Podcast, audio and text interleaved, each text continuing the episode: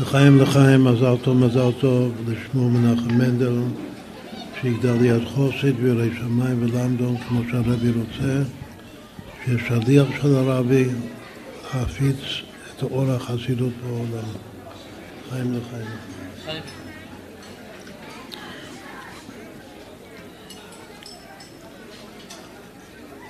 נתחיל עובד, נתחיל מהניגון של שמוע מנחם מנדל שהוא נולד, ניגון עמוק.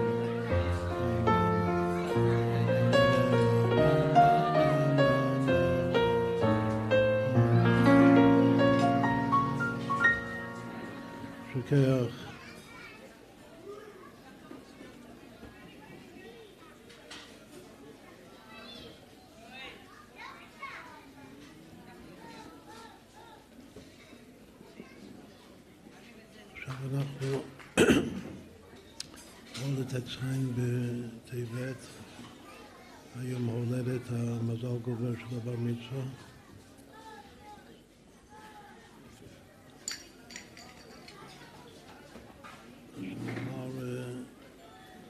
כמה מילים בקשר ליום הזה שבהשגחה פרטית יש שיעורי חיטת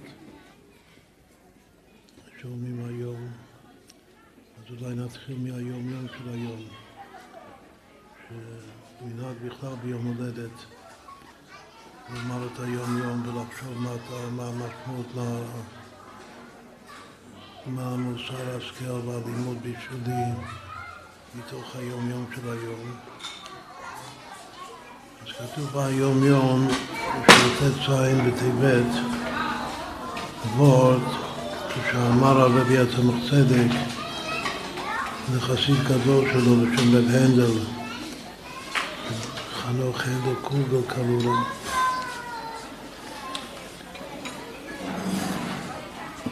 אחר כך אותו חסיד היה המשפיע והמחנך של הרבי הרייץ, רב הנדל, שהוא מאוד מאוד אהב אותו והעריך אותו.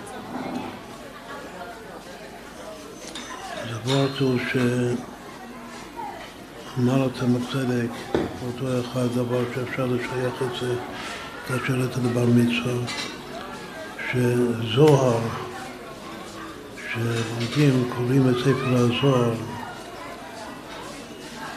יש סגולה באותיות של הזוהר, שהזוהר מרומם את הנפש, זה הביטוי. אחר כך הוא אמר שמדרש, שלומדים מדרש, מדרשי חז"ל, מדרש רבא, תנחומה וכו', שיש עניין שהרבים, כמו הרבי רש"בי, לומד את כל המדרש רבא, הפרשת שבוע. אז כתוב שמדרש מעורר את הלב. הזוהר מרומם את הנפש, המדרש מעורר את הלב, ואחר כך יש דבר שלישי, שזה תהילים מתפרן, שאומרים תהילים עם דמעות, אז זה שוטף את הכלי. זה הביטוי. זה שלושה דברים שראוי להתבונן מה הקשר ביניהם ומה הקשר לבר מצווה. לכאורה הבר מצווה עכשיו הוא עדיין עוד לא בן 15 לגמרא, עוד מעט הוא יהיה וכבר לומדים גמרא. אז העיקר, צריך ללמוד הרבה הרבה נגלה יחד עם צידוס. וככה להכשיר את עצמו לשליחות שלו בחיים. אבל כאן הרבי אמר, הרבי עצמך צדק אמר לאותו רב הנדל, שהוא היה המשפיע הראשון שהרבי הרש"ב ייסד את, ה... את הישיבה בלובביץ', תומכי תמימים. אז הוא היה המשפיע הראשי בישיבה. גרונם היה בסניף של הישיבה בז'מבין, אחר כך בקובליץ, רק אחר כך יותר מאוחר הוא נעשה המשפיע, המשפיע הראשי בלובביץ'. אבל מי שהיה המשפיע הראשי של חב"ד זה אותו רב הנדל, המשפיע של, ה... של הרבי הקודם. הוא נפטר בתר"ס.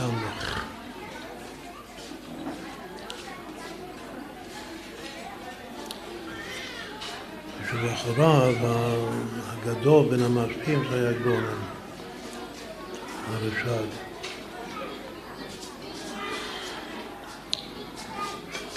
בשבילו זה מתאים לומר זוהר ומדרש ותהילים עם, עם דמעות. גמרא, השולחן אורוך, פסקים, הלוכו, ניגלו. אז כנראה שבשביל אותו רב הנדל זה היה פשיטה. זה לא היה חלק גדול מהעבודה שלו. ניגלה זה גוף הדאורייתא, צריך אה, גוף בריא, זה חלק הנגלה של התורה. והחילוש כאן זה שלושת הדברים האלה, הזוהר והמדרש והתהילים עם דמעות. עכשיו זוהר צריך ללמוד בדרך שיתפרנסו, כך כתוב. ובאמת כתוב שההתפרנסות מהזוהר זה דווקא על ידי חסידוס, דווקא על ידי אלתר רבי. עכשיו נעבור לבר מצווה, שהמצווה המיוחדת של בר מצווה זה מצוות תפילין. בתפילין יש תפילין של יד ותפילין של ראש, כל אחד זה נקרא תפילה. את הלשון יחיד של תפילין זה תפילה. יש תפילה של, של יד על הלב. שזה לקשר את הלב לקודש ברוך הוא. ויש תפילה של ראש, שזה לקשר את המוח, את השכל, לקודש ברוך הוא. יש שיחה של הרבי שמקדימים הרי את התפילין של, את התפילה של יד לפני התפילה של ראש. קדימה זה גם בעצם, סימן שיש איזו קדימה מיוחדת בתפילה של יד עוד לפני התפילה של ראש. התפילה של יד זה מכוסה, זה אור המאיר לי עצמי, אור המאיר לי עצמו. דווקא התפילה של ראש כתוב וראו כל עמי הארץ כי שם השם נקרא עליך ויראו ממך. זה אור המאיר לזולתו.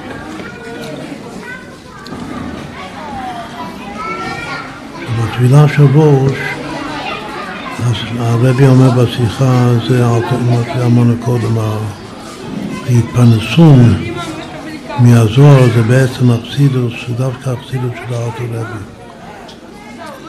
אבל מה זה התפילה של יד של לפני כן?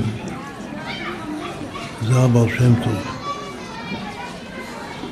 שני המאורות הגדולים שנולדו באותו יום בחיי אלול. אחד מההסברים הוא שקודם אבא שם טוב, שזה התפילה של יד, שזה הלב, לב ישראל חי, הקשר, ההתקשרות, הדבקות בלב. אבל התיקון של המוחין, החב"ד, חוכמה בינה דעת, זה התפילה של ראש, זה אלתר רבי. זה אחר כך. אבל המצווה זה שניהם ביחד, לכן אנחנו לא מברכים על התפילה של ראש. אז הכל זה מצווה, זה שתי מצוות, אבל ביחד.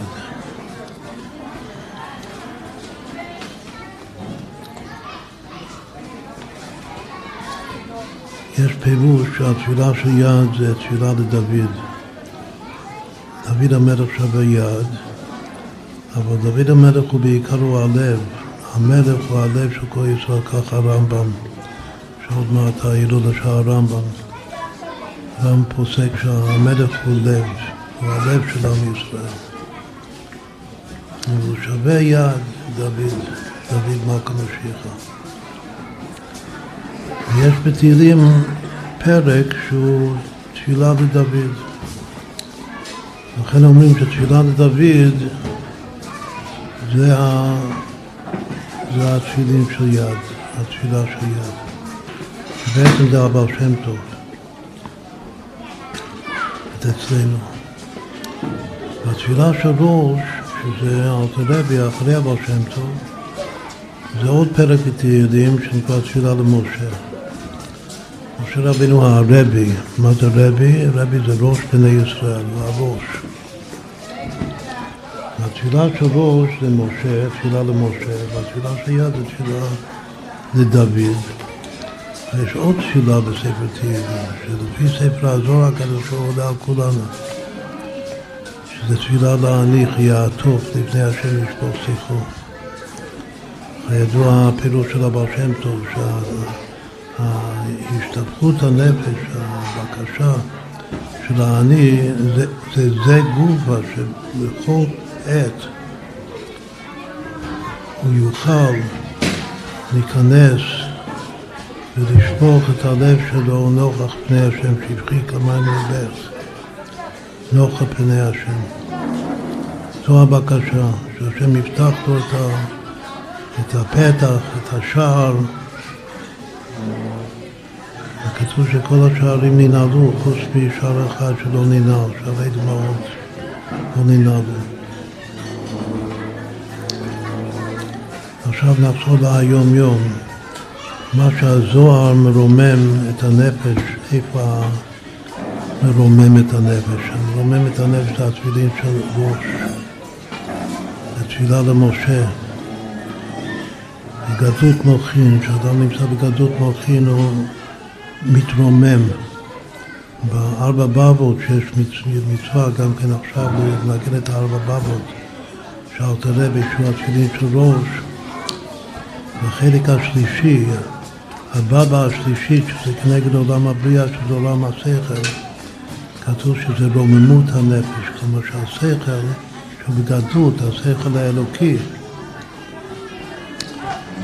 זה מרומם את הנפש. השכל האלוקי, שהנפש האלוקית מתגלה מתוך לימוד נשמת הדאורייתא, פנימיות התורה, ספר הזוהר הקדוש. שהוא כתוב שגם אם לא מתפרנסים ולא מבינים את זה עד הסוף, עצם האותיות של הזוהר הקדוש יש בזה סגולה לרומם את הנפש. זה להניע תפילין של ראש. ודווקא התפילין של ראש, הזוהר, עכשיו נאמר עוד שני מושגים בקבלה. זה פשוט שהתפילין של ראש זה כמו כתר על הראש. וכתוב שגם התפילין של יד זה כתר. זה הכתר של הנוקבה. כביכול שה, שהבעל, האיש, מניח תפילין, אז שתי התפילין זה תפילין של ראש. יש את התפילין של ראש שלי על הראש שלי, התפילין של יד שלי זה בעצם הכתר, זה על הראש של אשתי. נקרא הכתר של הנוקבה.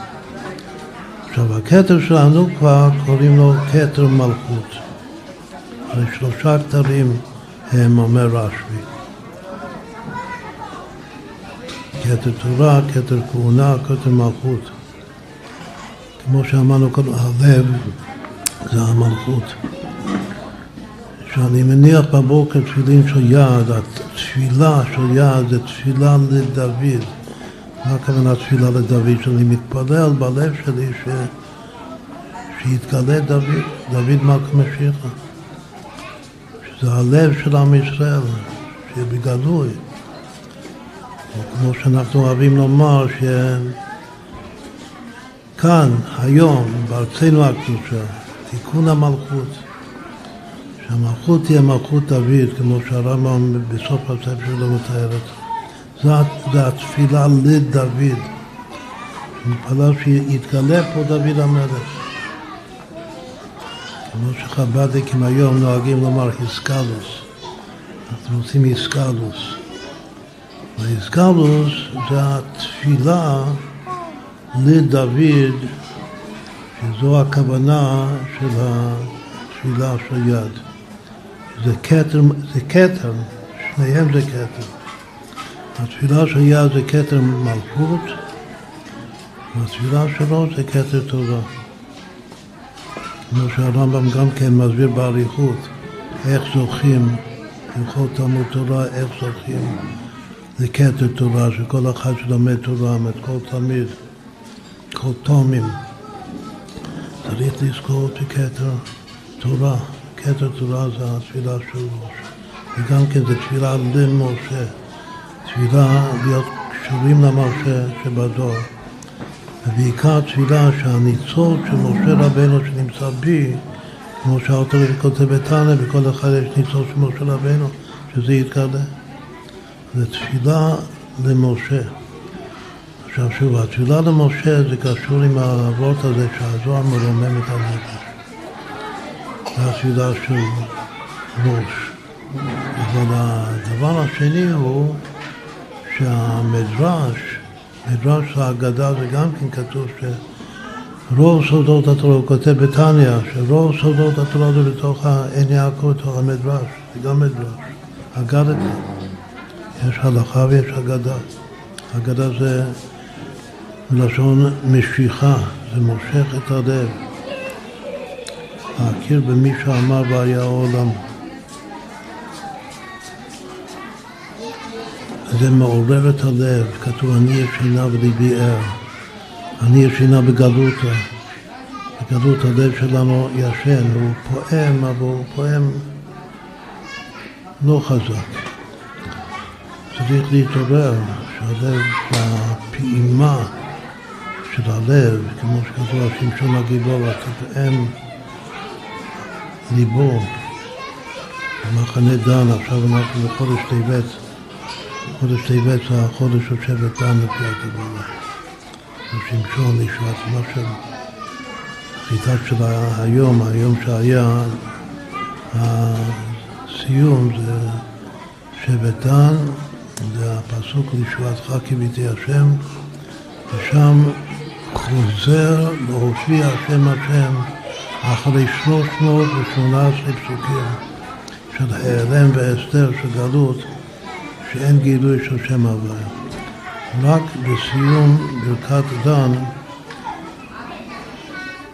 יעקב אבינו צועק מתוך גרונו של שמשון ישועתך קיוויתי השם.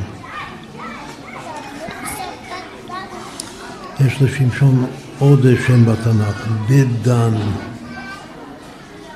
בדן זה שמשון. שוב דן זה עכשיו החודש הזה, חודש טבת כולו. בכל אופן אנחנו כבר למחרת ישועתך קיוויתי השם. ט"ז זה כבר מתחיל מהפסוק גד, גדוד, יגודל רוי עגול עקב. תכף נסביר את זה. מגד עד יוסף, זה החיטה של היום ממש, של הבר מצווה, של המזל גובר שלנו היום.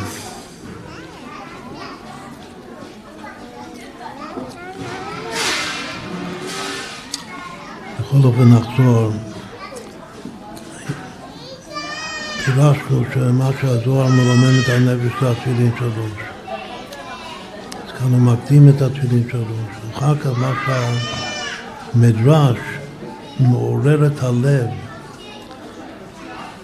שאני צריך להתעורר מהתרדמה שלי, אז אני ישן, ככה הר"ם גם כן מסביר מה זה תשובה. יש לנו שיר, אפשר לשיר את זה תכף, תתעורר, תתעורר, כי אתה נמצא בחושך חזק. אז מה הסגולה להתעורר? זה מדרש, אגדה עם יעקב. פעם בכפר חב"ד, אני עדיין זוכר את זה, ברוך השם, אז uh, היו לומדים עין יעקב במנחה לנערים, בבית כנסת. זה כתוב בתניא. ששם רוב סודות התורות, הוא אומר שהמדרש הזה, וגם עין יעקב, הוא מעורר את הלב. אבל יש דבר שלישי אמרנו, שזה התפילה לעני. מעורר את הלב זה התפילה לדוד. כתר מלכות. מרומם את הנפש של כתר תורה. אבל התהילים עם דמעות זה התפילה לעני.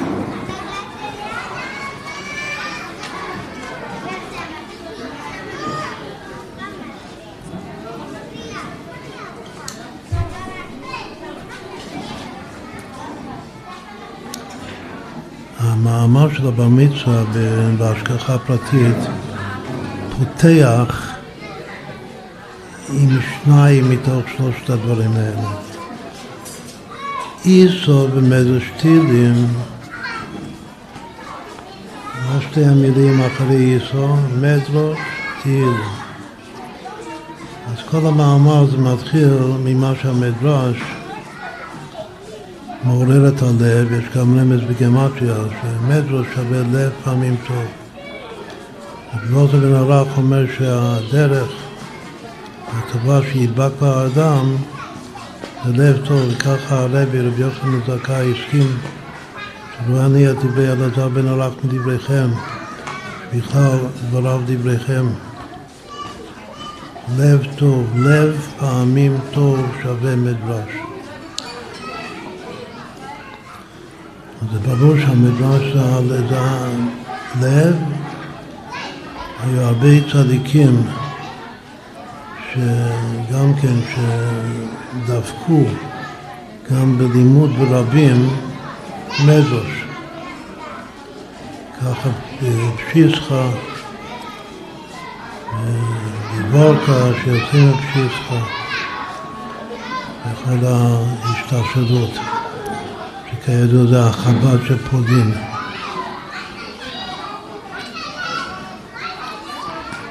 זה המדרש, אבל החב"ד חב"ד זה הזוהר מרומם את הנפש.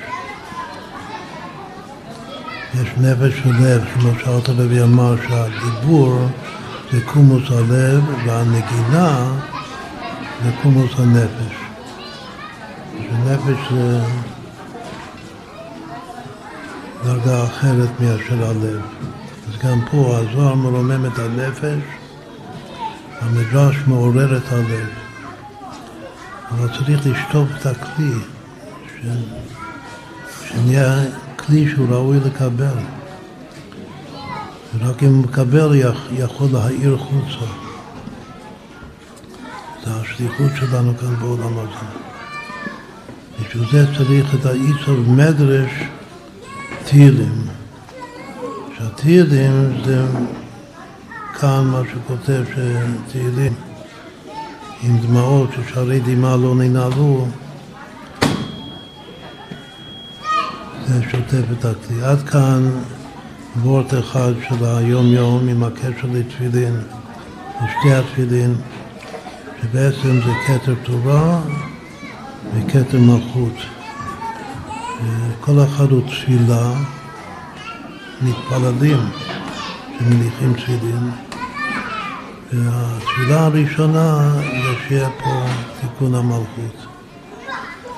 התפילה השנייה, שזה יותר גבוה, אבל בכל אופן זה שנייה, זה שנזכה ללמוד תורה.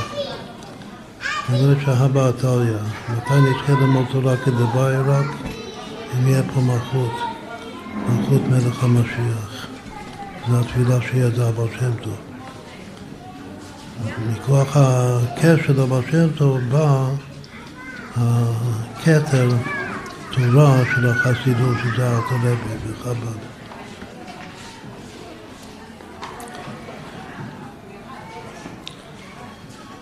מה, עכשיו נעבור לשיר טניה של היום.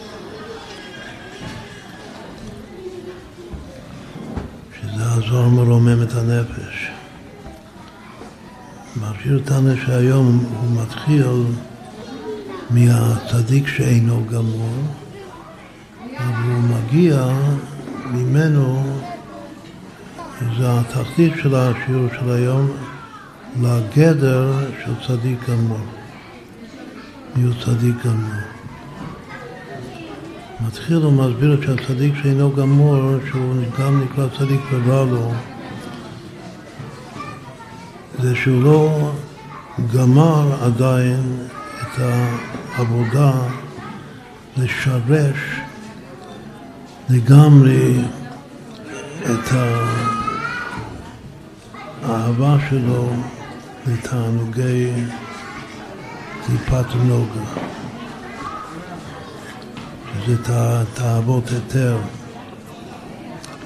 שדין יהודאין, כמו שכתב קודם. הוא לא מרגיש אותם, זה בלא מודע שלו, אבל בתוך הלא מודע יש, יש עדיין זיקה כלשהי להפך הקדושה, הוא לא, הסימן, אם היה אומר, לשרש לגמרי את הקשר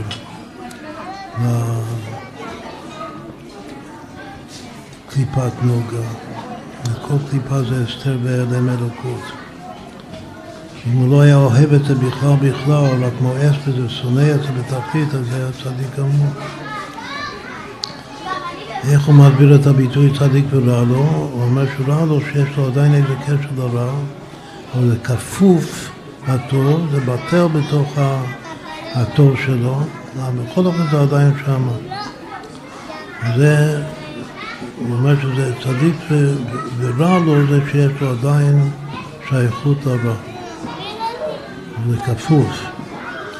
צדיק שאינו גמור, הכוונה ש, שהאהבה מתאים. אם יש לו עדיין איזושהי אהבה לסטרה אחרא, שזה הפך אלוקות, נשאר לו איזה טיפת אהבה לשמה, אז ממילא האהבה שלו להשם, לקדוש ברוך הוא לא שלו לא גמור. כך הוא מסביר את ההבדל בין, בין שני הלשונות. צדיק ורע לו, הכוונה שעדיין יש לו קצת אהבה לרע, וצדיק שאינו גמור, ממילא האהבה שלו להשם לא מאה אחוז, לא גמורה. אחר כך הוא אומר, הוא עובר לצדיק הגמור, שהוא הצדיק וטוב לו, הוא לא, הוא לא מביא את הביטוי צדיק וטוב לו.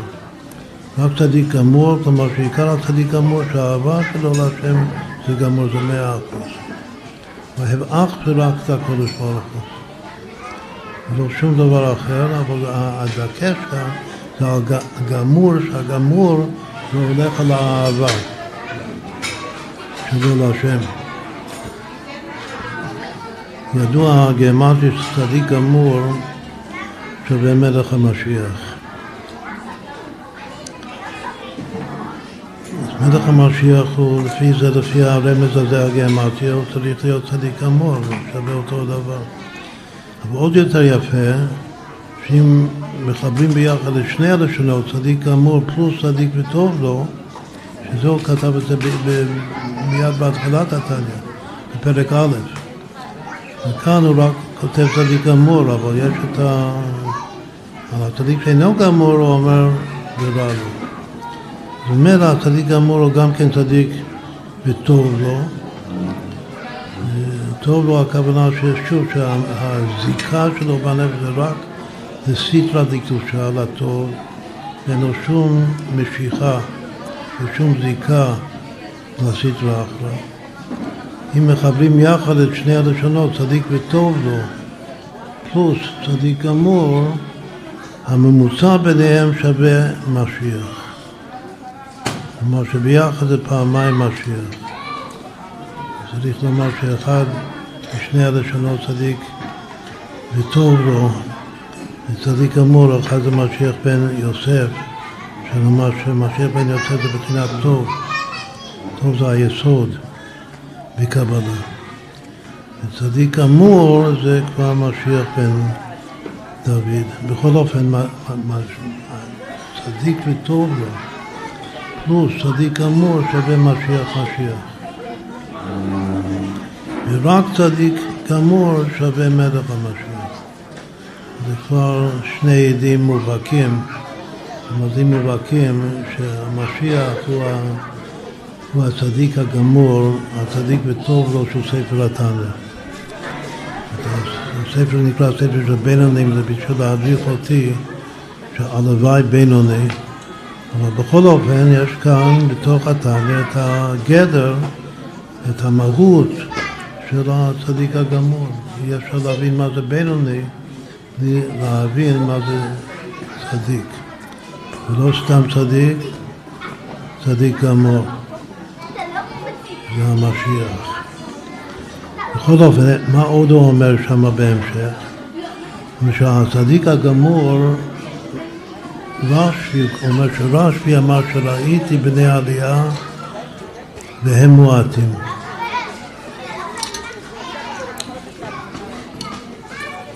ההמשך הוא שלכן שתלם בכל דור ודור, אבל מה שהוא מביא בתניא זה רק החלק הראשון של המאמר הזה, והוא כותב את זה בשם רשב"י. כידוע, כל אות וכל תג בספר התניא הוא מדויק. וכאן, בקטע הזה של, של החיטת של היום, אז קודם הוא כותב רשב"י, רש"ב י' עם גרשיים. אחר כך, כשהוא כותב שרב חייא רצה לעלות, לעלות בשמיים להיכל רבי שמעון בן יוחאי, אז הוא לא כותב רשב"י, לא כותב רבי שמעון בר יוחאי או בן יוחאי, הוא כותב רש בן יוחאי. רש, רשין עם גרשיים, שזה ודאי דיוק אה, בולט לעין. אם אתה כותב את כל השם שלו, אז תכתוב רבי שמעון בן יוחאי. אם אתה רוצה לקצר, אז תכתוב רשב"י, כמו שאמרת קודם רשב"י. לא, זה משהו באמצע. שאומר שלבחיר רצה לעלות להיכל של רבי שמעון בר יוחאי, הוא כותב רש בן יוחאי. ואז אמרו לו שרק מי שיכול, שיודע להפוך, זה סוד ההתהפכה, זה הגרש, זה עיקר המקום בתניא, שהוא מגדיר את הצדיק כעובד את השם יתברך בדרך של התהפכה. רק מי שיכול להפוך את החושך לו, להפוך החשוך להורו, להפוך את המין מרירו למיתקה, להפוך את המר למתוק, אז הוא יכול להיכנס, לעלות ולהיכנס להיכל של רשב"י. בגלל שזה הגדר של הצדיק הגמור, רשב"י הצדיק הגמור, אומר רשב"י המשיח.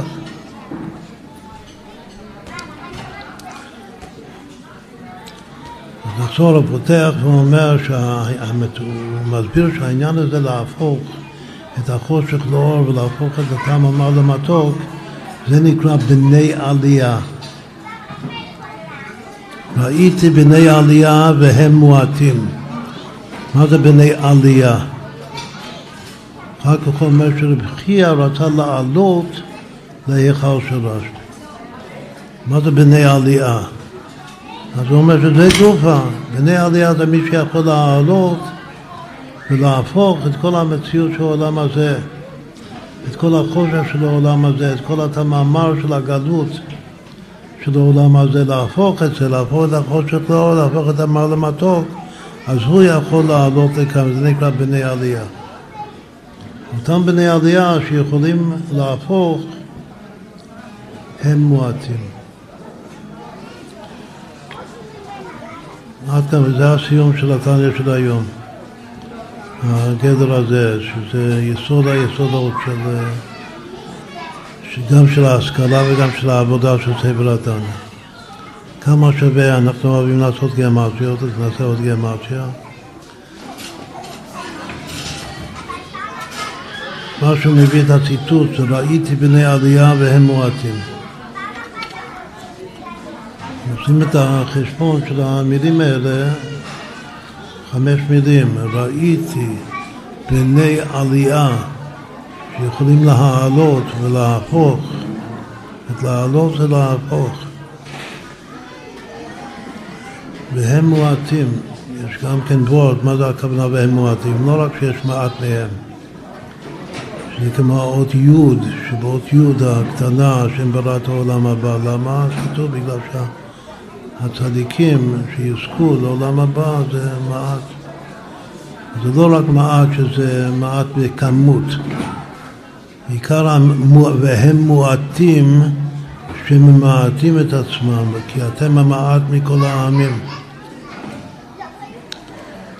מי שממעט את עצמו, אז זה טוב, טעם ודעת. מעט זה טעם, וזה טוב טעם. שבע פעמים טוב שווה טעם, שווה מעט. מישהו ממעט את עצמו, דווקא המעט הזה זה הכוח להפוך את המר למתוק.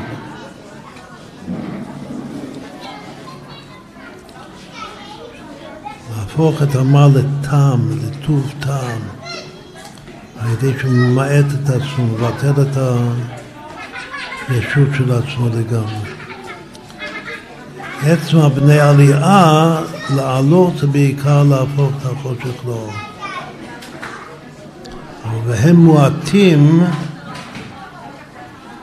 עבודת המיעוט זה עוד יותר מאשר בני העלייה, שזה להפוך את המר למטוס. בכל אופן, אנחנו באמצע לעשות את הגיאומטיה, מה זה ראיתי בני עלייה והם מועטים. הספקת לעשות את זה? הספקת? 1024. יפה. יותר טוב ממחשב. 1024, מה זה 1024?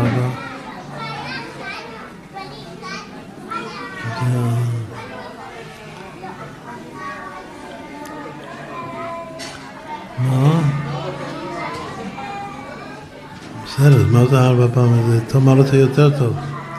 ארון זה 16 בריבוע. מה זה 1024? זה לב בריבוע. אם כבר זה 2 בחזקת 10. כי וי חשק כפפתהו ב' בחזקת י'. שזה לב בריבוע. מה, מה שני הדברים העיקריים בתורה שזה לב בריבוע? זה גם המידות של המזבח, בבית המקדש, המזבח זה לב הלב עמוד. וזה גם כן, אצלנו פעמיים בכל יום, זה האותיות של קריאת של שמע, של קריאת שמע. הידוע שבלי ברוך שם כבוד מלכותו לעולם ועד, שזה כ"ד אותיות, יש בדיוק אלף אותיות בקריאת שמע. אלף, בדיוק. כמו שיש אלף פרקים ברמב"ם. את האלף פרקים של הרמב"ם זה כנגד אלף האותיות של קריאת שמע. אבל רבנן הוסיפו עוד פסוק, ברוך שם כבוד מלכותו לעולם ועד, שזה כ"ד אותיות, אז מילא ביחד עם ברוך שם יש אלף עשרים וארבע אותיות. וזה ראיתי בני עלייה והם מועטים. סימן שקוראים פעמיים בכל יום קריאת שמע עם ה-1024 אותיות, אז זוכים להערה מהראיתי בני עלייה והם מועטים. זה שני הדברים שזה המספר הזה, המידות של המזבח המידות של המזבח זה קשור לשם של הבר מצווה שבעזרת השם נגיע לזה, שמואל מנחם מנדל, קשור למזבח. המידות של המזבח, מזבח העולה, זה, מזבח העולה, פני העלייה, זה אלף עשרים וארבע, והאותיות של קריאת שמע זה גם כן אלף עשרים וארבע. מה, מה, מה זה אומר לי? זה אומר, לפי מה שאמרנו קודם. זה אומר שה, שעיקר העבודה של הבני עלייה זה העבודה שבלב, זה לב. מה שמדרש בגמטיה לב טוב מעורר את הלב, מתקן את הלב, מה שהלב זה המלך.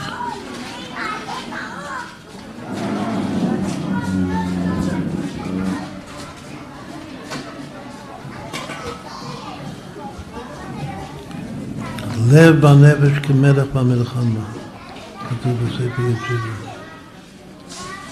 הלב זה המלך במה שכל הזמן הוא דופק, ברצו ושוב, החיות, החיות רצו ושוב, כמראה הבזק, זה המלחמה שלו. הקרב שלו, הקירוב שלו, קרבת אלוקים ליטוב שלו. המלך במלחמה, השם איש מלחמה, השם שמו בשירת הים.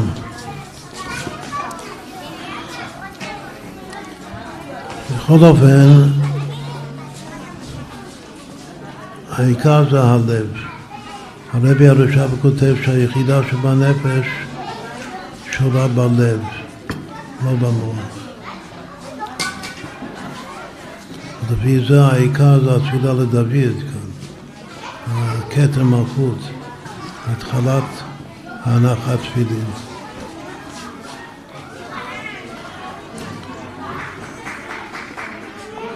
זה היה התניא של היום. עכשיו נעבור לחיטת, עיקר חיטת החומש של היום. החומש של היום זה המשך של הברכות שיעקב אבינו מברך את השבטים בסוף, ביחי שלו, כמו ששמענו קודם, שיעקב לא מת, אמת ליעקב. בכל אופן, לפני שהוא נאסף אל אז הוא מברך את הילדים שלו, את השוטים. בברכות האלו הוא מנבא להם את כל העתיד שלהם, עד משיח ועד בכלל. והוא מחלק את זה ככה, כאילו לפי החלוקות של, ה, של החיטה, של עליות התורה, קודם הוא מברך שבעה, שבעה מבין הי"ב שבטים. והסיום של השבעה, מי זה השבעה הראשונים שמברך אותם? ראובן, שמעון, לוי, יהודה, שזה לפי הסדר. אחר כך, זה, אין בזה כאילו קושיה. הוא מברך קודם ראובן, ואת שלוש הברכות הראשונות זה לא כל כך ברכות, אבל בפנימיות זה ברכות. ראובן, שמעון, לוי, אחר כך יהודה. אחרי שלאה הם מתו, מתחיל מלאה, מבני לאה, יש להם זכות קדימה כאן. את כל השישה בנים, זכות בברכות של יעקב. אבל רק מה, אחרי שהוא מגיע לבתעמות מלדת, שזה יהודה, ואחר כך שני הילדים הבאים של לאה, אז הוא הופך את הסדר, שגם משה רבנו הופך את הסדר.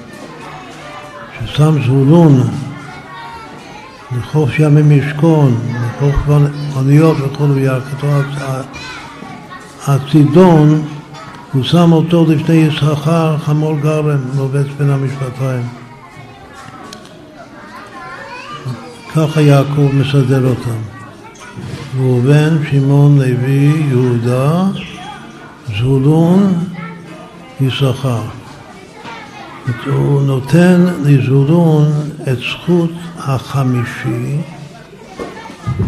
ונותן ליששכר את השישי, שיש בזה הרבה רמזים, כמו שהסדר זה הפוך, הופך אותה.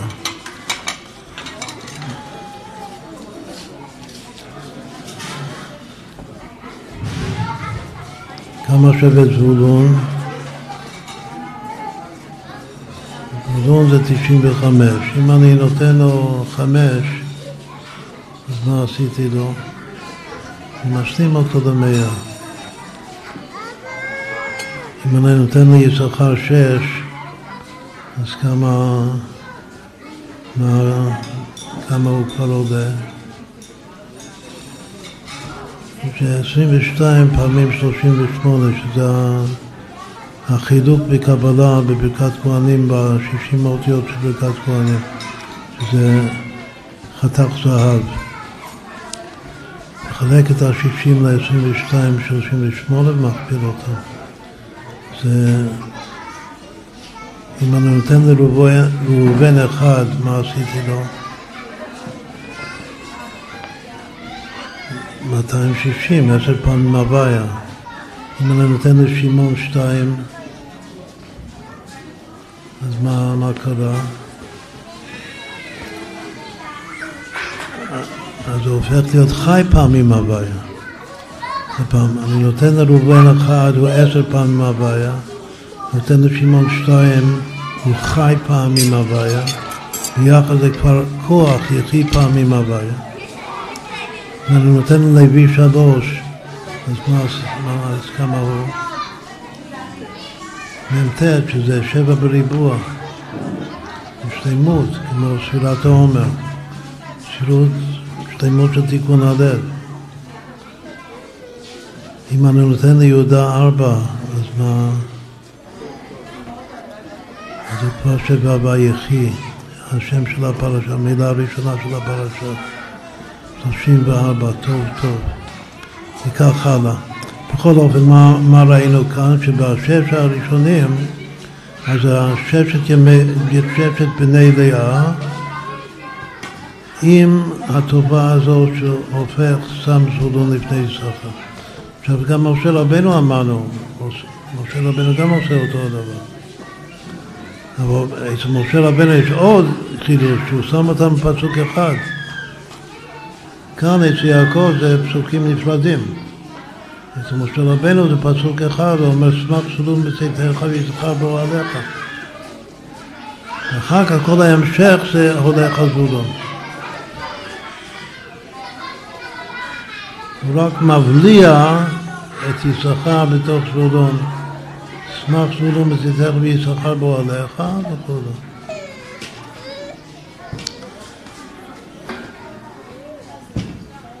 למה? אז כתוב בגלל שהסיבה זה לפני המסובב. התורה של יששכר זה מכוח, ה... מכוח הפרנסה של זולון. זולון כאן הוא התפילה של יד, שזה גם כן, שאתה מניח תפילה של יד, שזה תפילה לדוד, אז קודם אמרנו שצריך להתפלל שיהיה דוד, שיתגלה כבר דוד. עכשיו אנחנו נברר שתפילה לדוד זה מה דוד מתפלל. מה דוד מתפלל? הרי הוא מלך, אז מה הוא צריך להתפלל? שתהיה פרנסה לעם ישראל, זה בדיוק מה שהוא עושה, מה שגמרא אומרת. שעיקר העניין של דוד שמתפלל, שיהיה פרנסה לעם שלו. שכל כל טוב סלע לעם ישראל. זה התפילה לדוד. וזה, מי עושה, מי זה, מי, מי מיישם את זה? זולון. ואחר כך יששכר זה כבר האלתרבי, זה... זולון כאן זה אבא שם טוב, גם היהודים הפשוטים. אבל יששכר, שהוא התלמיד חוכם, סודי עיבור זה אלתרבי, זה התפילה של ראש. אז גם כן כשאתה מניח קודם תפילה של יד ואחר כך תפילה של ראש, אתה בעצם מקדים את סודו ליששכר, שאתה הופך את הסדר, סדר הלידה שלהם. וזה הסדר כאן של גם אצל יעקב וגם אצל משה. מה קורה אחר כך? אחר כך פתאום בא דן, שדן באמת הוא נולד, מתי הוא נולד? בין מי למי? הוא נולד לפני, דן ונפתלי שניהם נולדו לפני, זה שני בני בילה, נולדו לפני, לפני, קודם כל לפני גד ואשר, ולפני יששכר וזולון, אבל כולל את כל בני לאה, ואחר כך כותב דן. ודן כאן הוא השביעי, השביעי ללידה זה גד בגמטיה שבע, השביעי ללידה. אבל כאן בברכה, השביעי לברכה, כל השביעי חביבין זה דן. דן ידין עמוק, כאחד שבטי ישראל. זה נחש על ידי, נחש זה משיח, גם דן, יש לו קשר מאוד גדול למשיח, כזה שכולם. אבל במיוחד כאן דן, שזה נחש, ואחר כך העיקר זה לישועתך כי ביתי השם. וזה הסיום של השביעי, וזה הסיום של, של אה, רביעי. בפרשת ויחי זה הסוף של רביעי. אחר כך מתחיל היום הזה שזה חמישי, חמישי זה משיחי, וכמה שבטים יש כאן? יש גד, עכשיו אם הוא אמר דן, אז לכאורה היה צריך להיות אחר כך נפתלי.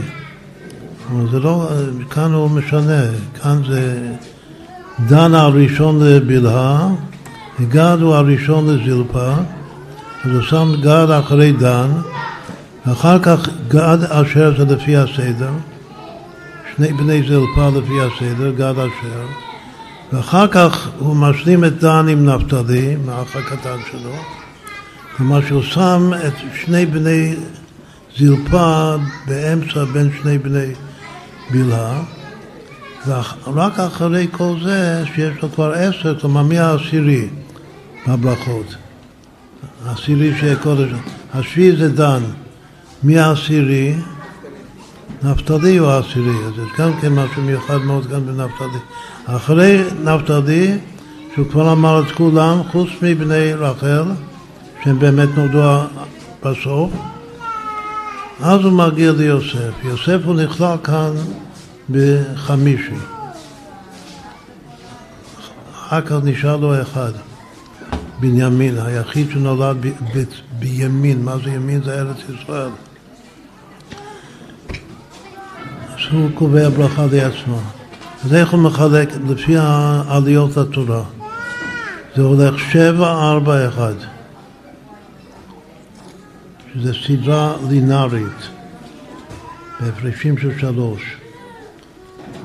שבע ברביעי, וארבע בחמישי, ואחד נשאר בסוף בשישי. אבל היום הבר מצווה זה, זה חמישי שיש שם ארבע שתים. עכשיו בארבע השתים האלה יש כמה תמיהות שכל המפרשים,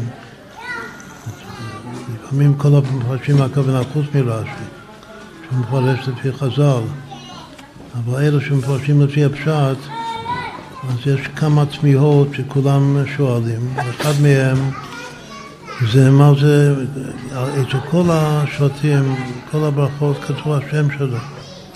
יש רק אחד שכתוב עם אות נוספת. מי אשר, מי אשר שמינה לחמו, והוא ייתן מעדני מלך. מה זה מי אשר? קודם כל, לא צריך את זה בכלל. מה גרוע אם אני אומר אשר שמינה לחמו, והוא ייתן מעדני מלך. זה, זה, זה מה שאני רוצה לומר, שאשר, כמו כולם, נפתלי איילה שלוחה. גד גידול יגודנו. אז איך צריך לומר אשר? אשר זה השבט של הרבי. זה י"א ניסן. אשר. זה חודש שבט, זה החודש הבא. מה זה מאה אשר? מה זה מאה? אדרבה, המם כאן מקלקלת את הפשט. מה זה מי אשר שמינה לחמו?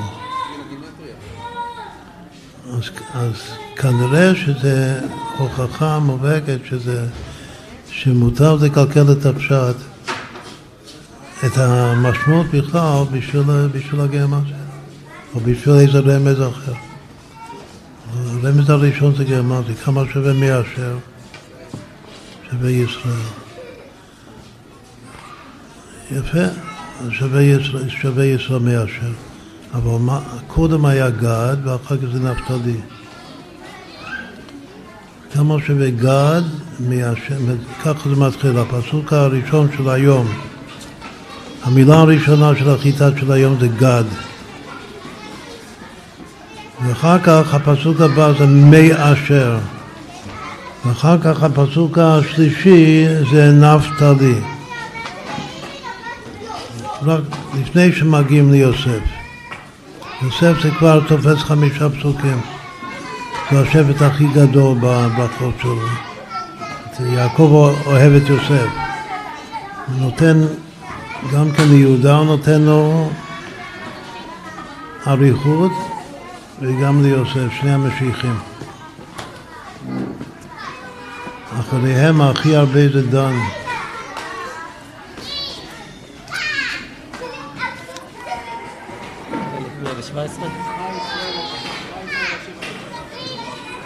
דן, סליחה, גד פלוס נפתלי שווה שמע השם אלוקינו השם אחד. ומאשר שווה ישראל. אז לא סתם נותנים לאשר את המם הזה. אז ככה זה מתחיל, אחר כך, עכשיו, שמע ישראל השם אלוקינו השם אחד זה, זה כמה פעמים הוויה? מ"ג פעמים הוויה.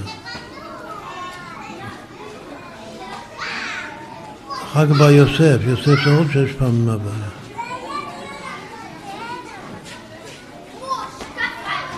לו מ"ט פעמים הוויה. אבל מה שמעניין ביותר, אצל כולם, המילה הראשונה זה השם של השבט, של הילד שהוא מברך. כשמגיע ליוסף, הוא לא אומר יוסף, הוא אומר בן פורת יוסף. יש לו שני בנים אהובים מרחל האישה האהובה שלו. לא רק בנימין הוא לשון בן, גם כשרחל מתה היא קראה לה בן עוני. אפילו העוני זה בן, בן שלי, יש פה בן. יעקב שינה את העוני לימין, הוא קרא לו בנימין. כשיוסף נולד אז מה רחל התפלדה, יוסף השם לי בן אחר. אם זה בן אחר, סימן שגם זה בן. כשבנימין נולד, אז מה אמרה היולדת? כי גם זה לך בן.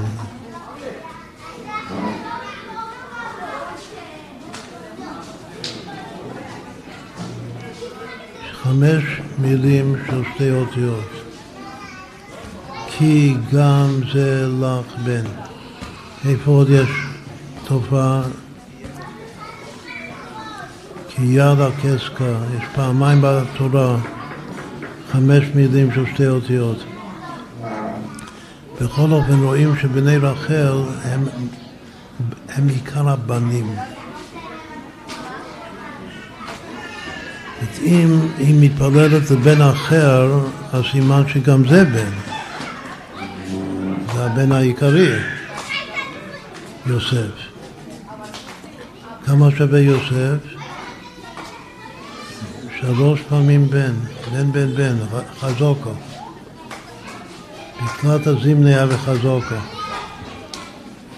לכן יעקב מתחיל את הברכה של יוסף לא מהשם יוסף, מתחיל מהברכה יוסף מהמילה בן, בן פורת, בן חן, מה שאומר שפורת זה חן. אז אם כן יש בן פורת יוסף ואחר כך יש בנימין זאב יצחק. עוד פעם, מתחיל מהשם שלו. רק אצל יוסף הוא לא מתחיל מהשם שלו, אצל ראובן הוא מתחיל מהשם, שמעון ולוי מתחיל מהשם, יהודה מתחיל מהשם, דניה דינמו, כולם, כולם הוא מתחיל את הברכה מהשם שלהם, חוץ מיוסף שהוא מתחיל את הברכה בן, בן פורת יוסף, בן פורת עלי עין. בנות, וגם כן, יש פה גם כן עוד תופעה. יש שני בנים, בן פורת יוסף, בן פורת עלי עין, ואחר כך, היות שיש שני בנים, צריך שתי בנות. אז כתוב בנות צעדה. מה, איך רש"י אומר צעדה? צעדה שכל אחת מהן צעדה. צעדה זה לשון יחיד, בנות של רבים. אבל מיעוט רבים שניים. אז לכן היות שיש פה שני בנים, אז יש שתי בנות. צענה עלי שור. שור זה חומה ושור זה לראות ושור זה שור. פה השור, בכל שור, שורו. בכל אופן, הבן, המושג בן, שזה פעמיים הוויה, זה גם שם בן בקבלה, זה אצל יוסף ואחר כך אצל בנימין, שני בני, שני בני רחל.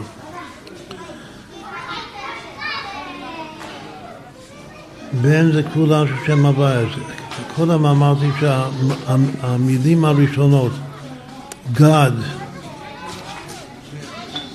גד, מי אשר, נפתלי שווה שמע ישראל, השם אלוקינו, השם אחד. שזה מ"ג פעם הוויה, אחר כך בן, זה עוד פעמיים הוויה, אז כמה זה ביחד? זה כבר מ"ה, מה, זה הוויה פעמים שם מה, 1170. אחר כך יוסף, לא נשכח מיוסף, בן פורת יוסף. יוסף זה עוד שש פעמים הוויה. זה כבר 51 וזה אמונה פעמים אהבה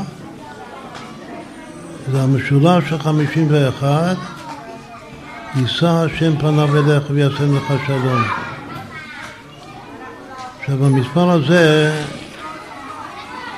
שווה עוד כמה דברים חשובים שיכולים לומר עוד, עוד וורד. עוד סוד בארבעת השבטים האלה של היום, של הבר מצווה. גד אשר נפתלי יוסף. מי הם? למה ארבעה אלה זה הולך ביחד? קודם כל, למה באמת יוסף הוא סמוך לכל ארבעת הבנים של השופט? הוא נער פני בלע ואת פני זרפה, הוא התחבר איתם, הוא קירב אותם. אז כאן, כאן הוא בא אחרי, אחרי כל הארבע, יש דן, גד, אשר ונפתלי, אחר כך בא יוסף. אחר כך בא בנימין.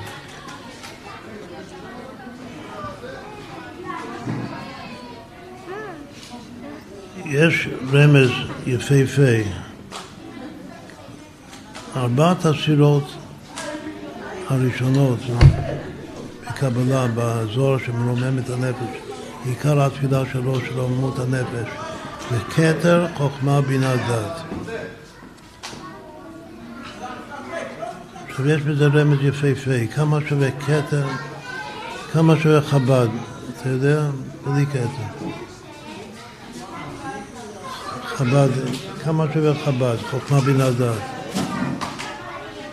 שווה אחד יותר מתרי"ג, 614. אז אם נוסיף לזה כתר, אז כן, אז יש פה מילה, מספר מאוד מאוד יפה, משמעותי.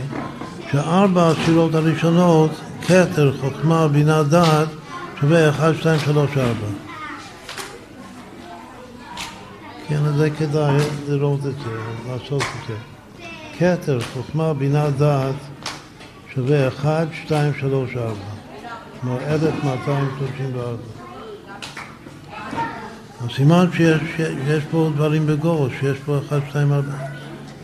יש בקבלה, בספר הזוהר, שמרומם את הנפש, יש את המושג שיר פשוט, שיר כפול, שיר משולש, שיר מרובע, בדרך כלל זה עשר תפילות. עשר תפילות זה כתר, חוכמה בינה, חסד גבולה תפארת, שלוש, חג נצחות יוצא מלכות ארבע. זה הפירוש הרגיל. אבל כאן אנחנו עכשיו נסביר שבעצם ה-1, 2, 3, 4 זה כתר חוכמה דת. אצל הרשש, שהוא הממשיך העיקרי של האריזל, אז הוא אומר שכל העשר ספירות זה בעצם בתוך חב"ד, הוא לא, לא אומר כתר אפילו. אומר שגם הכתר זה בתוך חב"ד. למה? בגלל שהחוכמה זה כולל את כל המוחין, והבינה את הלב, כתוב חוכמה מוחה, אז כל המוחין זה חוכמה. בינה ליבה, אז כל הלב זה, זה בינה. והדעת הייחוד זה הנהי. זה פילוש אחד. ואחר כך הוא אומר עוד יותר עמוק מזה.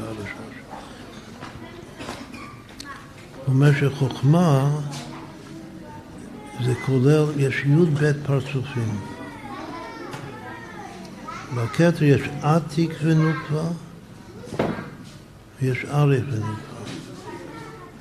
שזה י"ק ו"ק, הכל בתוך הכתר, וכל זה זה חוכמה. כל הכתר הוא חוכמה. מהילאין, ישראל סבו תמונה עוד ארבע, י"ק ו"ק, שזה פי פשט זה השכל, זה המוחין. כל זה זה בינה. ואחר כך יש ישראל ולאה, ויעקב ורחל, עוד ארבעה פרצופים, שזה י"ק ו"ק, שזה על פי פשט זה ונוקבה, וזה המידות והמלכות, וכל זה זה דעת. זה הדבר הכי עמוק שמסביר הרשש. ושהכל נכלל בתוך הבא. עכשיו אנחנו אומרים טיפה אחרת. זאת אומרת שהכל זה בתוך, הכל זה בתוך כתר חוכמה בינה דעת. אחד, שניים, שלוש, ארבע. עכשיו נראה. כמה, כמה שווה עשר תפילות? הביטוי עשר תפילות, ספר יצירה פותח עשר תפילות בלימה, עשר ולא תשע, עשר ולא אחד עשרה. עשר תפילות. כמה זה שווה? 1326, שזה בדיוק המספר שהיה לנו קודם, 51 פעמים הבית, אמונה פעמים אחד. מה זה היה? זה היה גד, גד אשר נפתלי בן יוסף. שווה עשר תפילות. אבל כמה שווה אחד, שניים, שלושה, ארבעה?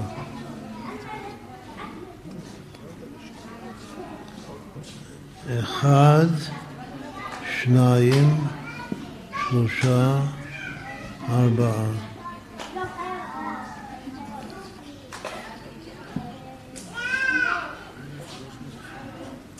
אלף שלוש מאות עשרים, שבדיוק אותו דבר.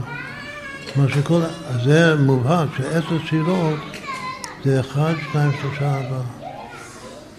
אבל זה יכול להיות כמו הפעילות של הגיל של שיר פשוט וכו'.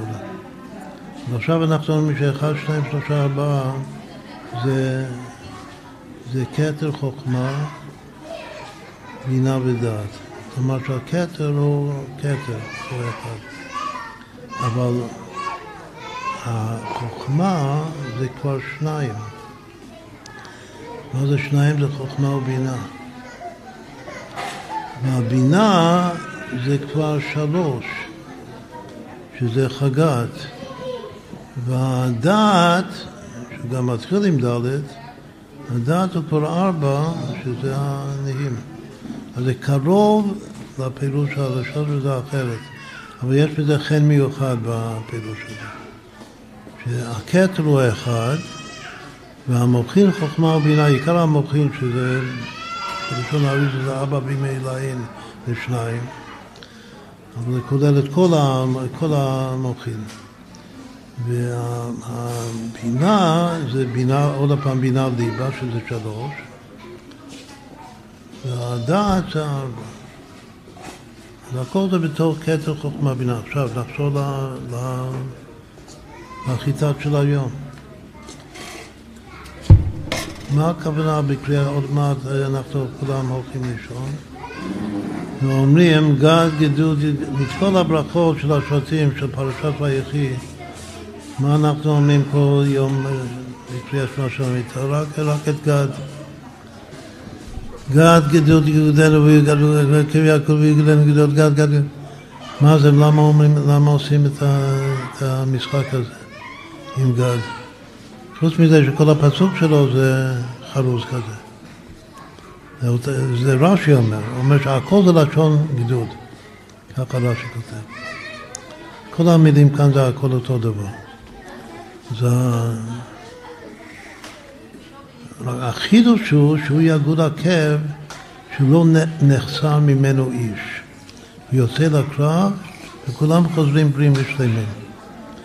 כלומר שאם רוצים לברך וגם לכוון לחיילים היום שאף אחד לא ייפגע חס ושלום, אז הפסוק הכי מסוגל לזה לפי הפשט זה גד גדוד יהודנו והוא יגבול הקר. כולם חוזרים, כולם יוצאים לקרב וכולם חוזרים הביתה. ולא נחסר ממנו איש. כמה זה שווה הפסוק הזה? זה, ברור שהפסוק הזה הוא פסוק סגולי, לכן אומרים את זה בקריאת שמע שעה אמיתה. כלומר שיש יש איזו סגולה מיוחדת באגד. הפסוק הזה שווה יש. שי עולמות, לכל צדיק נותנים שי עולמות. שווה ש"י. כתוב בפירוש בכתבי האריזה שהכוונה של ש... פעמיים שי זה למה אומרים שזה ישר והפוך? בגלל שביחד זה כתר. כתר זה למעלה מהדעת, סגולה, עם סגולה, סגולה זה למעלה מהשכל. זה לא שכל. לכן לא, לא נפקד ממנו איש. על פי שכל אין כזה דבר שלא נפקד ממנו איש. רק למעלה מהשכל, למעלה מהשכל זה נס. בדרך נס לא נפקד איש. וגם כן רואים שגל הזה הוא יודע לעשות התהפכה. אם הוא יודע לעשות התהפכה, הוא הצדיק הגמור של התניא. זה שהוא עושה, שאומרים את זה שלוש פעמים ישר והפוך, מה זה, מה זה כוונה פשוטה בעלי. שאומרים את זה שלוש פעמים ישר והפוך, זה בגלל שיש גימל רישין שבכתר, יש שלושה כתרים, כמו רשב"י, שלושה כתרים הם. זה הכל בתוך גד. הוא, איך אני יודע שגד הוא הכתר? בגלל הוא החלוץ, הוא הולך לפני המחנה. הוא הולך לפני כולם. זה שהוא גם החלוץ וגם הגיבור, זה, זה הכתר. גד, שבט גד. הוא שווה שבע, כל השביעין חביבין. מה, מה הוא בקבלה? כתוב שגד זה זין תיקוני גולגלתא. שזה גם כן מתחלק לגימל ודל. בכל אופן, אמרנו שהמספר שלו שזה שי. כתר זה ישיש. עתיקה, מישהו עתיק הוא ישיש. ישיש זה פעמיים שי. שזה הפסוק הזה ישר והפוך. שוב, כתוב שהמספר 310 עולמות, שי עולמות, זה מתחלק לאור במאה ושלוש. זה מתחלק לשלוש, לשלם וחצי, הכי קרוב שיכול להיות לשלם וחצי, שזה אור 207 ו-103. עכשיו, נעשה את החשבון, זה, לא, אני לא ראיתי שכותב את זה, זה ממש פלא. גד גדוד איגודנו שווה 103. אומר, והוא יגוד עקב שווה אור אין סוף, 207. שזה החלוקה באריזה של 310. בכל אופן, זה הכל היו רמזים שברביעייה הזאת של גד מאשר ונפתלי ויוסף אז גם כאן זה הקטע, זה האחד. אחר כך בא שניים. שניים זה מיישר שמינה לחמו וייתן מדעני מלך. גם אשר יכול להיות כתר, זה עושר, אשר קידשנו במצוותיו. אבל יש בעריך, מי שהכי מעריך ומעמיק בזה, זה אם תסתכלו בפעילות של רבי יוסף אנגל, על הברכות, על, על הברכה הזאת של אשר, אשר זה, הסגולה, העניין של אשר זה שמן. ושמן זה חוכמה. כשרוצים למצוא אישה חכמה אז הולכים לתקוע שיש שם שמן. אז ששמן זה סגולה לחוכמה. והוא מסביר באריכות איך שגם אשר זה אותיות ראש, שראש זה ראשית חוכמה. ועוד ועוד ועוד אה, דברים מאוד יפים שהוא כותב, שהוא מסביר שהאשר זה ספירת החוכמה. העיקר זה בגלל השמן שלו.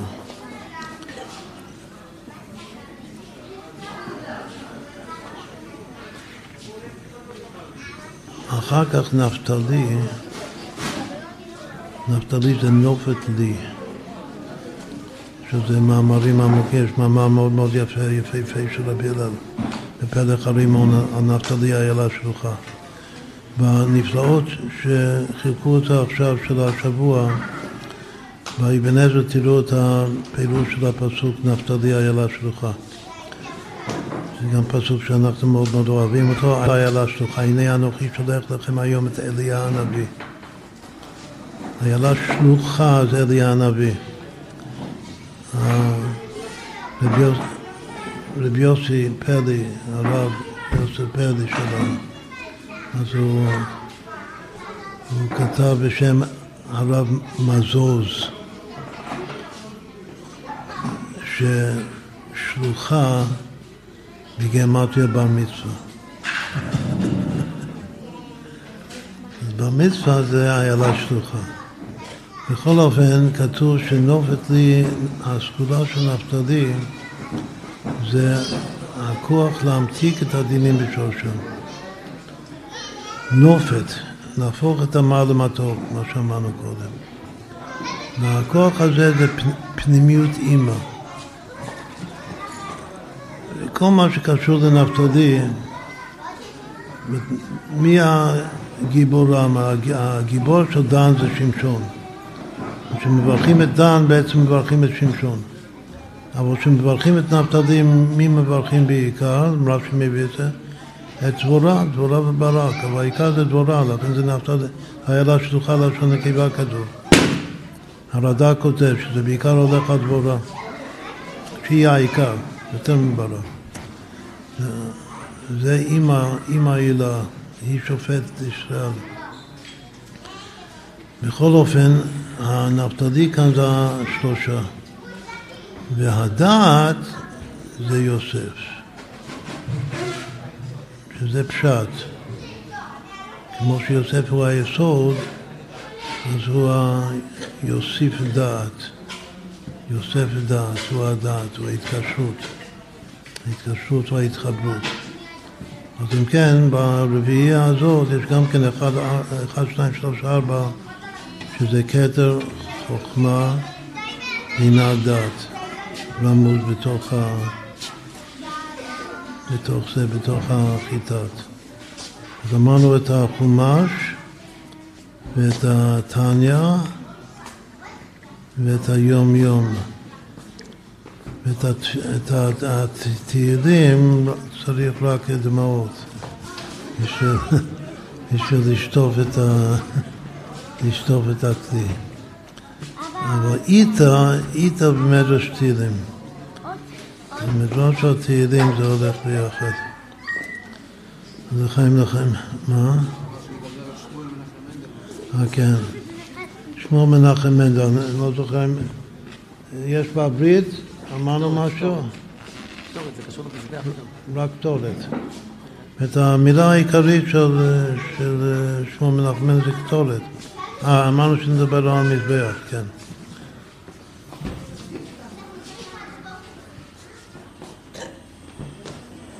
קטורת זה לא המזבח, מזבח העולם, מזבח זה המזבח הזהב, זה מזבח, גם מזבח, זה מזבח הפנימי. הקטורת. יש פירוש שהמזבח החיצוני זה התפילין של יד, המזבח הפנימי זה התפילין של ראש, זה הכתובת. אבל מסתום אמרנו גם עוד משהו, שזה משהו שגור, שהמספר הזה, מדרשי אומר קודם כל שכתורת מתחלף הקוף עם גימל, ואז זה, זה תרי"ג. כל תרי"ג מצוות, מה זה קטורת? איזה תפילה זה קטורת? מי, מי אמר קטורת? מי, מי קשור לקטורת? הזכרנו אותו הרגע. רשב"י, בחד כתירא התקטרנה, ביחידה בלהיטה. תורת זה להתקשר בקשר אחד. גם יש, גם הפסילים של יד זה קטורת של הלב, אבל עיקר הקטורת זה הקטורת בראש, זה המזבח הפנימי. יש פירוש אחד כזה. בכל אופן, המספר שלך זה קטורת, זה 709, אבל מסתום אמרנו עוד, עוד ביטוי, זה הביטוי האהוב ביותר של הבעל שם טוב. עין מזל לישראל. עין מזל שווה רק מנחם, עין מזל. ולישראל שווה שמואל מנדל. אז עין מזל לישראל שווה שמואל מנחם מנדל. זה שווה קטורת. עכשיו העין האלוקי זה הכתר.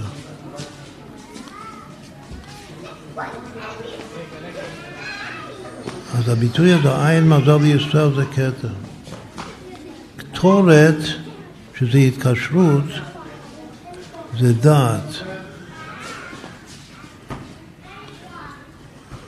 זה כבר הרביעי. אם אנחנו רוצים לעשות עכשיו 1, 2, 3, 4, שזה כולל את כל העשר תפילות, אז רק צריך לומר ארבעה רמזים של המספר הזה. אחד בכתר, אחד בחוכמה, אחד בבינה. מה, מה בחוכמה? יכול להיות שלא אמרנו את זה, מה שכן לא. בחוכמה יש פסוק מפורסם, שזה פסוק מובהק של תורה, שתורה זה חוכמה. השם עוז לעמו ייתן. השם עוז לעמו ייתן שווה 709. כמו מנחם זה החלק הראשון של הפסוק. החלק השני זה השם יברך את עמו בשלום. שמהחלק השני לומדים שלא מצא הקדוש ברוך כלי ראוי לקבל ברכה לישראל השלום. אז כנראה שבשביל השלום צריך תהילים עם דמעות בשביל אה, לשטוף את הכלי, לעשות שלום. מי שרוצה שלום עכשיו, תרוץ ותלמד תהילים עם דמעות. יש... עוד לא, עוד לא עבדה תקוותנו, שאפשר להגיע לשלום. גם דמעות, צריך דמעות אמיתיות. יש דמעות מסולפות, מלאכותיות, ויש דמעות אמיתיות.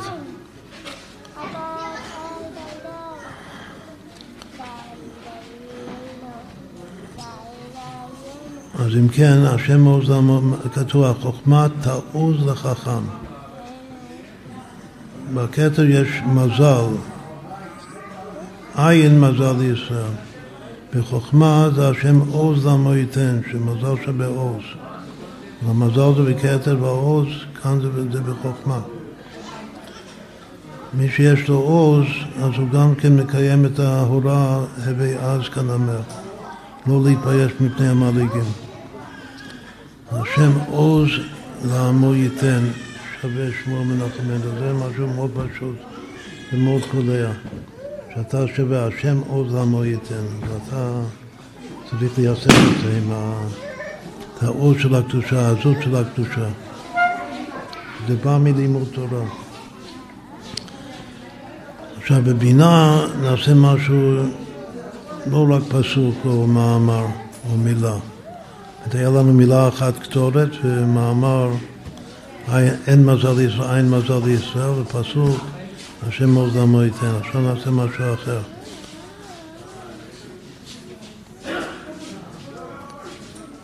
בבינה, לפי, לפי האריזה, סוד החשמל, חשמל זה בימת מבוש. זה המבוש שיוצא מהבינה מאימא להלביש את זון. בייחוד של הזון, אז צריך לבוש של חשמל וזה בא מאימא. אז השורש של החשמל בקבלה זה באימא. עכשיו יש, אמרנו השם עוז דמו ייתן, ההמשך זה השם יברך את עמו בשלום, שה, שהשלום זה הכלי בשביל הברכה.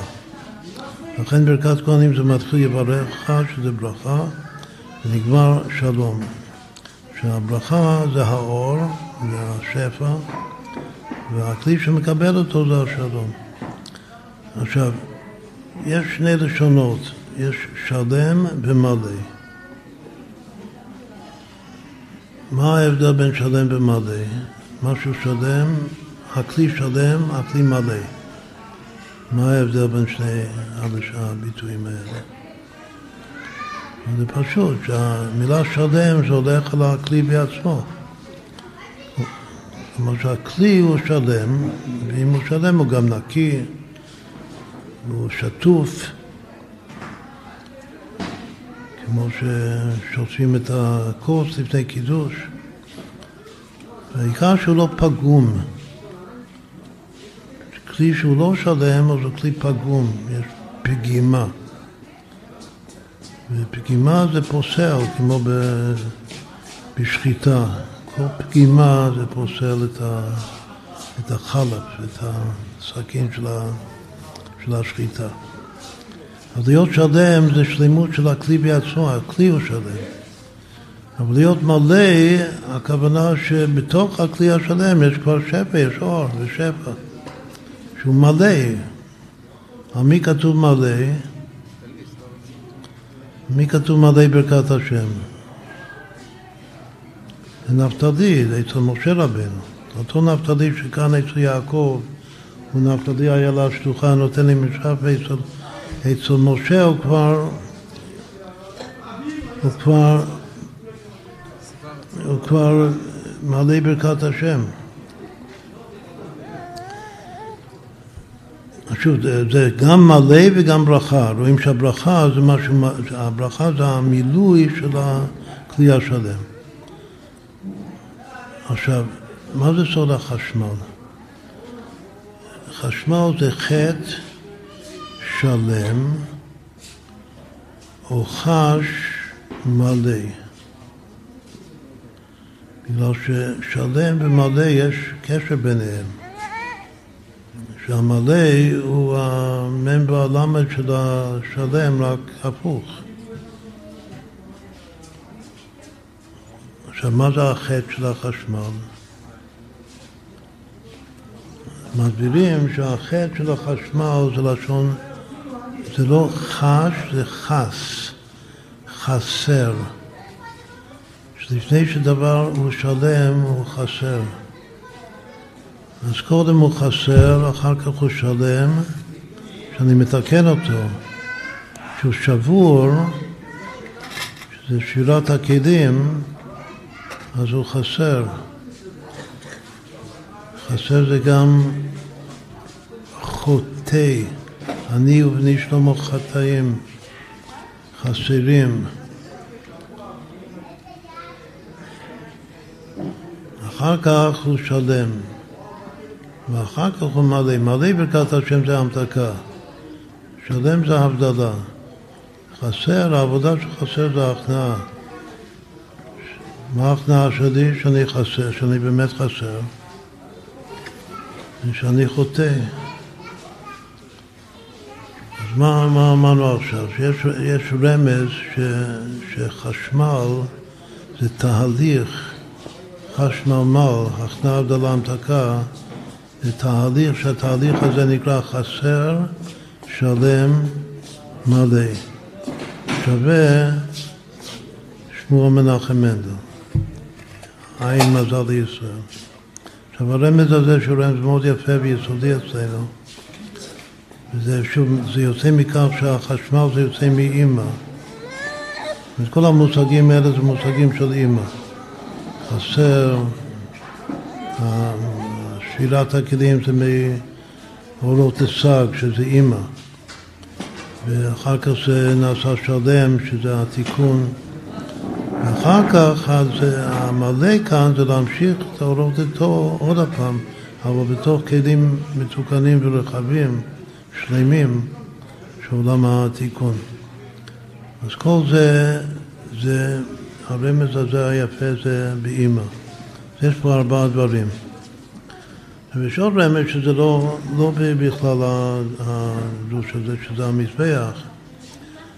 כתוב שמלמטה למעלה צריך כל יהודי לבנות מזבח, שזה לתקן את הלב. אחר כך צריך, כשיש לי מזבח, אז מה עושים על המזבח? מקריבים קורבן. קורבן זה קירוב. מתקרבים. רב זה דקורבנה עד רב זה לאינסוף. אחרי שיש מזבח צריך קורבן. עכשיו, מה התכלית של הקורבן? התכלית של הקורבן קוראים לזה ריח ניחוח. ניחוח זה לשון נחת. זה ריח, וירח השם את ריח הניחוח, ומזה יש השראת אלוקות למטה בתוך העולם. הקורבן עולה עד אינסוף. הקורבן זה רצון. והריח ניחוח זה בעצם זה ההשראה של שוב. עכשיו המזבח זה ההכנעה. הקורבן זה ההבדלה. הריח ניחוח זה ההמתקה. זה עוד סוד אצלנו, עוד uh, מבנה תהליך. אז כמה זה שווה מזבח, קורבן, ריח ניחוח, שווה שמו מנחם מנדל, אותו הדבר. אם כן, יש את השלישייה הזאת של מזבח, אתה מזבח, וקורבן וריח ניחוח. ככה צריך לעבור את השם. אתה גם כן חסר, שלם ומלא. גם כן שווה אותו דבר. זה אלו כמה רמזים יפים מאוד של, של שמואל מנחם מנדל, שמסתמלו אמרנו את הבבלי. זה עד כאן, לחיים לחיים. לחיים לחיים. ששוב שתהיה יכולתי וירא שמיים ולמדון, כמו שהולכנו בהתחלה. עם כל הרמזים האלה ועוד אין סוף רמזים. לחיים לחיים.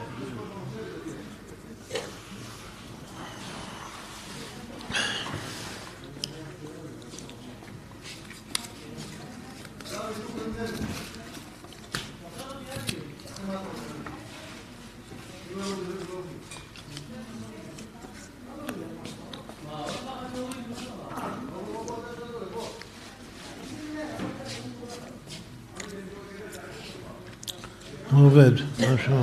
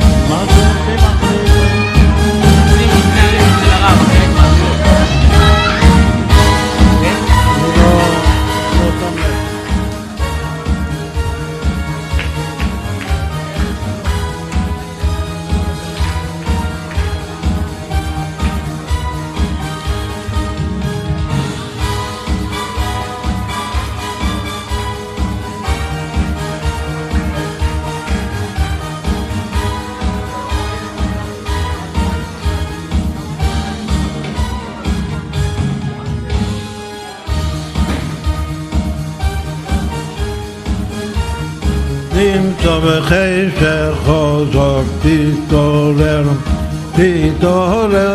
כי אתה נמצא בחשך חוזק תתעורר תתעורר כי אתה נמצא בחושך חזק תתעורר תתעורר כי אתה נמצא בחושך חזק איי איי איי איי איי איי איי איי איי Ayaya mama mama mama mama mama mama ya mama mama mama mama oh mama mama mama mama mama mama mama mama mama mama mama ya mama Ayaya mama mama. Tito תתעורר כי אתה נמצא בחושך חזק. תתעורר, תתעורר, כי אתה נמצא בחושך חזק. תתעורר, תתעורר, כי אתה נמצא בחושך חזק. תתעורר, תתעורר, כי אתה נמצא בחושך חזק. הים, הים, המים Hi ya mama ya mama mama mama mama Hi ya ma ya mama mama mama mama mama Mama ya mama Hi ya mama mama ya mama mama mama mama mama mama Hi ma ya ma ya mama mama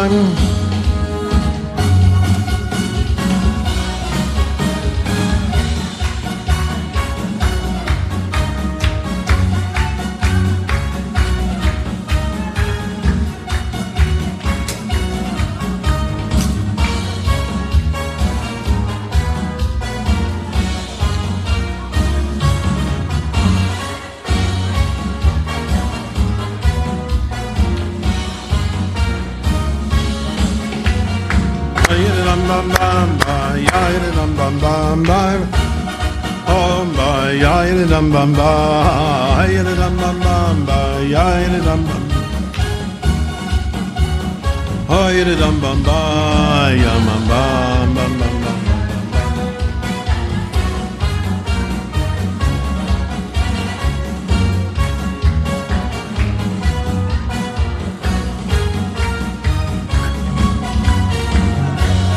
bam bam bam bam bam bam bam bam bam bam bam.